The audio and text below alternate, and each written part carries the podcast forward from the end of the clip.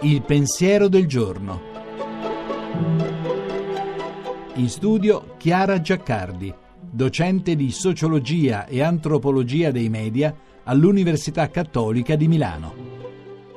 La memoria è necessaria per tutte le operazioni della ragione, scriveva Pascal nei suoi pensieri. Non è l'acquazione a ripetere di chi non sa cambiare, né la nostalgia di ciò che non può tornare. Piuttosto, come scriveva Turoldo, è la memoria una distesa di campi assopiti e i ricordi in essa chiomati di nebbia e di sole. È il sagrato dell'interiorità, la porta di quel paesaggio interiore che ha preso forma nel corso della nostra esistenza, le tracce degli incontri delle esperienze, di tutto ciò che ha lasciato un segno in noi. È il sigillo della nostra unicità. Riconoscerla vuol dire riconoscerci. Non c'è identità senza memoria. Noi siamo la nostra memoria, scriveva Borges, e anche Papa Francesco nella Laudato Si scrive che ognuno di noi conserva nella memoria i luoghi il cui ricordo gli fa tanto bene. Della memoria poi si nutre il desiderio. Anche dell'amore c'è un'impronta di memoria. È la memoria di gesti che salvano dalla barbarie e dall'indifferenza e sostengono nell'attraversare l'impossibile ciò che abbiamo conosciuto anche solo per un attimo, non possiamo più smettere di cercarlo.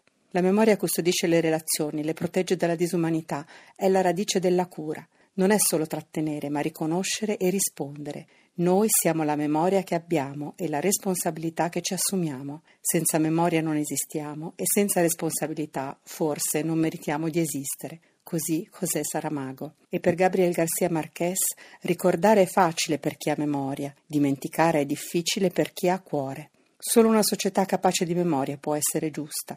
Non dunque facoltà del rimpianto, ma radice di un futuro che chiede perdono per gli errori e riconosce i legami come fonte di vita. È un tesoro dell'anima, qualcosa che la morte non può vincere, perché, come scriveva Tolstoi, moriamo solo se non riusciamo a mettere radici in altri. Senza memoria non c'è futuro, perché fare memoria e fare nuove tutte le cose sono due passi di una stessa danza. La trasmissione si può riascoltare e scaricare in podcast dal sito pensierodelgiorno.rai.it.